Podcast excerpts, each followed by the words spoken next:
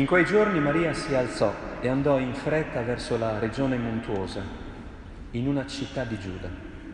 Entrata nella casa di Zaccaria, salutò Elisabetta. Appena Elisabetta ebbe udito il saluto di Maria, il bambino sussultò nel suo grembo. Elisabetta fu colmata di Spirito Santo ed esclamò a gran voce, Benedetta tu fra le donne e benedetto il frutto del tuo grembo. A che cosa devo che la madre del mio Signore venga da me? Ecco, appena il tuo saluto è giunto ai miei orecchi, il bambino ha sussultato di gioia nel mio grembo. E beata colei che ha creduto nell'adempimento di ciò che il Signore le ha detto. Parola del Signore.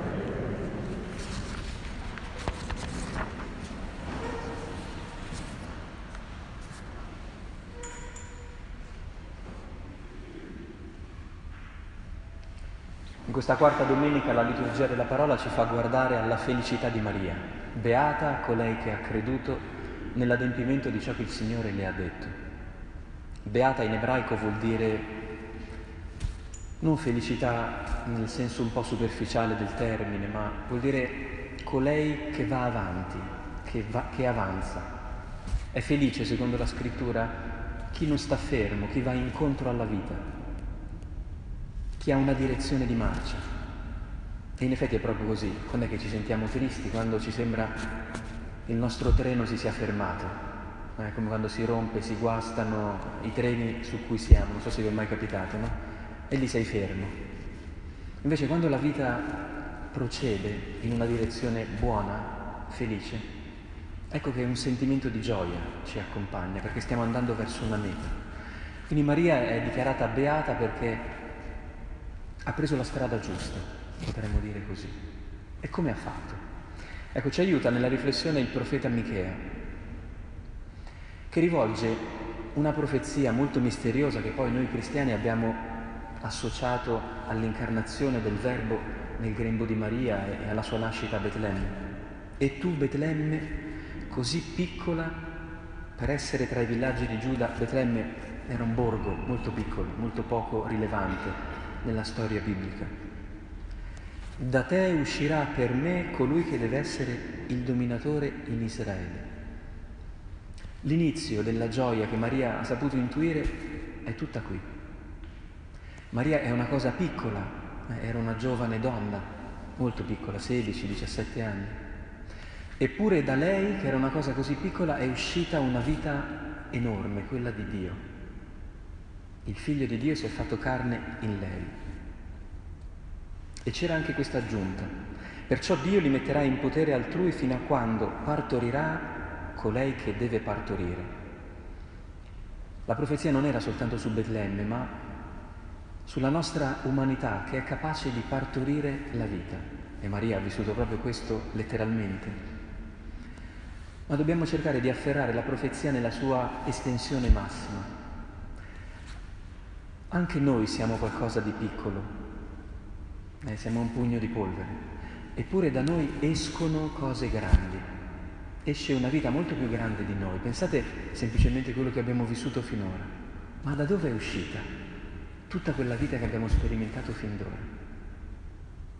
Le gioie, i sorrisi, le avventure, i viaggi, i dolori, i lavori che abbiamo fatto, le amicizie che abbiamo stretto, i viaggi. Ma da dove è uscita tutta quella capacità di vivere quelle cose? Se ci fermiamo un attimo comprendiamo che è proprio così. Noi siamo una cosa piccola ma da noi esce qualcosa di molto grande. Ma quello che esce da noi esce nella forma del parto. Cosa, esperienza che forse è un po' diminuita, ci, dis- ci dicono le statistiche. Eppure resta il modo ordinario con cui noi capiamo com'è fatta la vita. La vita non può che nascere attraverso un parto perché non nasce come un fungo. La vita è una trasmissione. Infatti si dà la vita a qualcuno. È sempre così che la vita viene generata. E noi nel Natale ci prepariamo a contemplare ancora una volta questo mistero. Dio poteva nascere, poteva venire, discendere dal cielo, come cantiamo, no? Tu scendi dalle stelle. Eh, non è proprio esatto quel canto. Tu scendi dalle stelle in che modo? Uscendo dal grembo di una donna, di un essere umano. Così Dio ha voluto scendere dalle stelle. Ma così sempre la vita scende, avviene, mai in modo magico dall'alto, ma sempre attraverso la figura del partorire. Quindi noi siamo al mondo per cercare di riconciliarci con questa cosa. Ora qualcuno di noi il parto lo ha vissuto realmente o lo vivrà, e parlo delle donne, ma come figura simbolica riguarda tutti noi il parto. Cioè la vita avviene nella forma del parto, come un dono, come una trasmissione. Perché la vita non può avvenire senza relazioni. E il parto dice proprio questo, vedete, il parto avviene in due. C'è qualcuno che dà la vita e qualcuno che la riceve. La vita non esiste mai da sola, esiste sempre solo nell'amore. E quando non c'è più l'amore, infatti, non c'è più neanche la vita. Ora, perché noi siamo diventati abbiamo un po' di fatica a entrare in questa vocazione comune a tutti, eh? uomini e donne, sterili e fecondi. Tutti ci dobbiamo misurare col fatto che il senso della vita è partorire, anche soltanto noi stessi. Eh, partorire noi stessi significa diventare la versione migliore di quello che Dio ha pensato quando ci ha creato. Questo parto lo dobbiamo fare noi. Nessuno nasce già realizzato. Dobbiamo costruirci nella vita. Questa è la felicità. Ora, perché siamo, stiamo diventando un continente senza più tanti parti, senza più tanti figli? Paradossalmente la lettera agli ebrei ci aiuta a trovare una, una motivazione che forse noi non daremmo. Perché ci sacrifichiamo troppo. Ma sono sacrifici spesso inutili, sterili o secondi. Cosa intendo dire? Qua la lettera agli ebrei dice Cristo entrando nel mondo ha detto una cosa, tu non hai voluto né offerta né sacrificio, non hai gradito né olocausti né sacrificio per il peccato. Allora ho detto, ecco io vengo. La vita esplode quando capiamo che non si tratta di sacrificarci, ma si tratta di ricevere e di dare. Altrimenti quando noi mettiamo a fuoco qualcosa più nella logica del sacrificio, non la facciamo. Oggi sposarsi, fare bambini è visto come un problema innanzitutto. È per questo che non avviene più tanto frequentemente.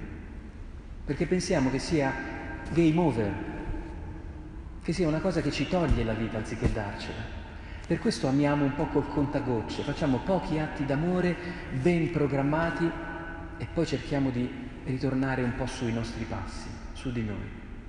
Perché viviamo dentro una grande menzogna. La menzogna qual è? che vivere vuol dire più divertirsi, pensare a se stessi, organizzarsi un piccolo recinto di sicurezze. Questa è vivere. Ci siamo dimenticati che invece vivere è amare, spendersi, donarsi, consumarsi, ricapitarsi agli altri. E non è un sacrificio questo, è semplicemente gioia. Sono i momenti più belli della vita, quelli in cui ci è accaduto questo.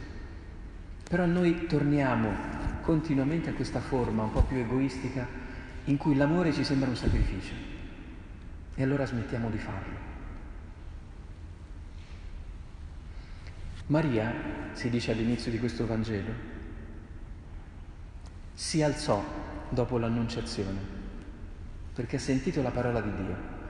La parola di Dio è qualcosa che ci rimette in piedi, perché ci ricorda che invece è bello amare e noi possiamo farlo. E Maria ha appena capito il modo con cui lei è chiamata a fare questo. E allora va dalla cugina. E guardate, non va dalla cugina a fargli chissà quale grande discorso, si dice semplicemente che la saluta. E salutò Elisabetta. E appena Maria saluta Elisabetta, dentro di lei sente come l'agitazione di una grande promessa, di una grande speranza. È il figlio che ha nel grembo. Vedete, quando noi accogliamo l'invito di Dio ad amare, a non avere paura di, di donarci, di partorire, cioè di dare la vita, noi andiamo dagli altri con questa grande luce di cui nemmeno siamo consapevoli, ma gli altri la vedono. Cioè gli altri si accorgono che noi siamo, oggi diremmo, vitali, non perché facciamo mille cose, perché siamo molto operativi, perché siamo di Milano, no, perché abbiamo dentro una promessa di vita che viene da qualcun altro. Infatti il motivo della beatitudine che Elisabetta riconosce a Maria non dice beata te che hai un bel figlio, eh, che avrai proprio il re dei re, beata te che c'hai una bella famiglia. E... No, beata te perché hai creduto che la parola che Dio ti ha detto avrà un compimento. Cioè che non stai così tanto al centro della tua vita da preoccuparti di come si compiranno le cose. Ti sei fidata di Dio e sai che Dio quando ci dice una cosa poi la porta anche a compimento. E questo ti rende luminosa, leggera, contagiosa. La felicità di cui ci parla oggi la parola di Dio è questa. Si può essere felici perché ci accadono delle cose, ma come vedete siamo sempre poi infelici, no? Perché le altre cose che non ci sono ancora accadute poi ci rattristano. E quindi il bicchiere è sempre mezzo vuoto. Oppure possiamo imparare a essere felici perché Dio ci ha promesso qualcosa e il nostro cuore ha sentito questa parola, questa voce. Il salmo che abbiamo cantato con la voce sempre eh, bella di Angela è Signore fa splendere il tuo volto e noi saremo salvi. Questa è l'esperienza che ha vissuto Maria. Ha sentito il volto di Dio splendere, salutarla, Rallegrati, piena di grazia, no? le ha detto l'angelo. A volte si parla solo col volto. Noi tante volte quando preghiamo cosa speriamo di poter ottenere? Che Dio faccia splendere il suo volto su di noi. Cioè ci ricordi che la vita che ci ha donato, anche se adesso ha mille problemi, abbiamo mille preoccupazioni in testa, non sappiamo bene dove andare e cosa fare, Dio l'ha, l'ha pronunciata veramente una parola su di noi e quindi la porterà a compimento. Questo nella preghiera sempre accade, che noi ci ricordiamo che siamo una promessa che Dio ha fatto a noi. Dio ci ha parlato, noi siamo una cosa piccola da cui esce una cosa grande, perché siamo una parola che Dio ha pronunciato.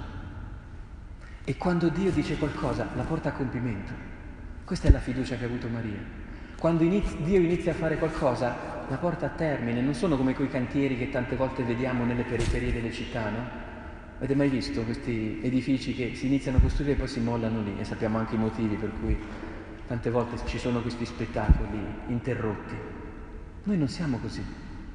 Se Dio un giorno ha iniziato a darci vita, a farci diventare esseri umani, porterà a compimento questo.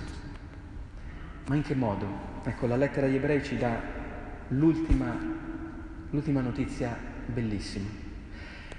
Noi siamo stati santificati per mezzo dell'offerta del corpo di Gesù Cristo, una volta per sempre. Il compimento della nostra vita non possiamo darcelo noi. Eh? Con, t- con tutti i vaccini che potremo farci o non farci, non sarà lì che la nostra vita si compie. Dove si compie la nostra vita? In cielo. La meta del viaggio eh, da cui siamo partiti, essere felici e avere una meta, è il cielo, è la risurrezione, è la vita eterna. E noi come, come facciamo ad arrivare a questo compimento? Per mezzo del corpo di Gesù Cristo, che si unisce al nostro corpo ogni domenica. Quando facciamo la comunione, che cosa avviene? Che il nostro corpo si unisce al suo che è già in cielo, è già tra gli angeli, i santi, nella vita eterna.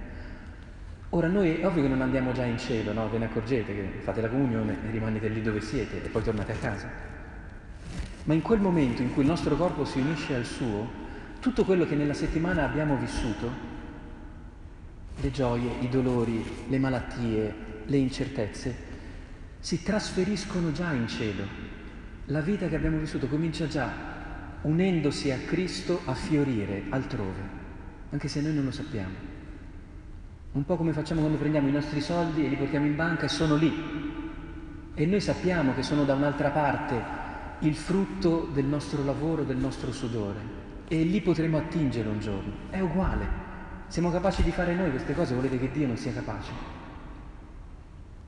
Volete che questa cosa sia soltanto una forma esteriore? No, è la realtà. Noi qui ci avviciniamo al corpo di Cristo e torniamo a casa con questa felicità che Dio ha fatto risplendere su di noi il, nostro, il suo volto. Ci ha ricordato che siamo suoi figli che ci penserà Lui a completare le cose che noi non possiamo completare. Per esempio la nostra vita.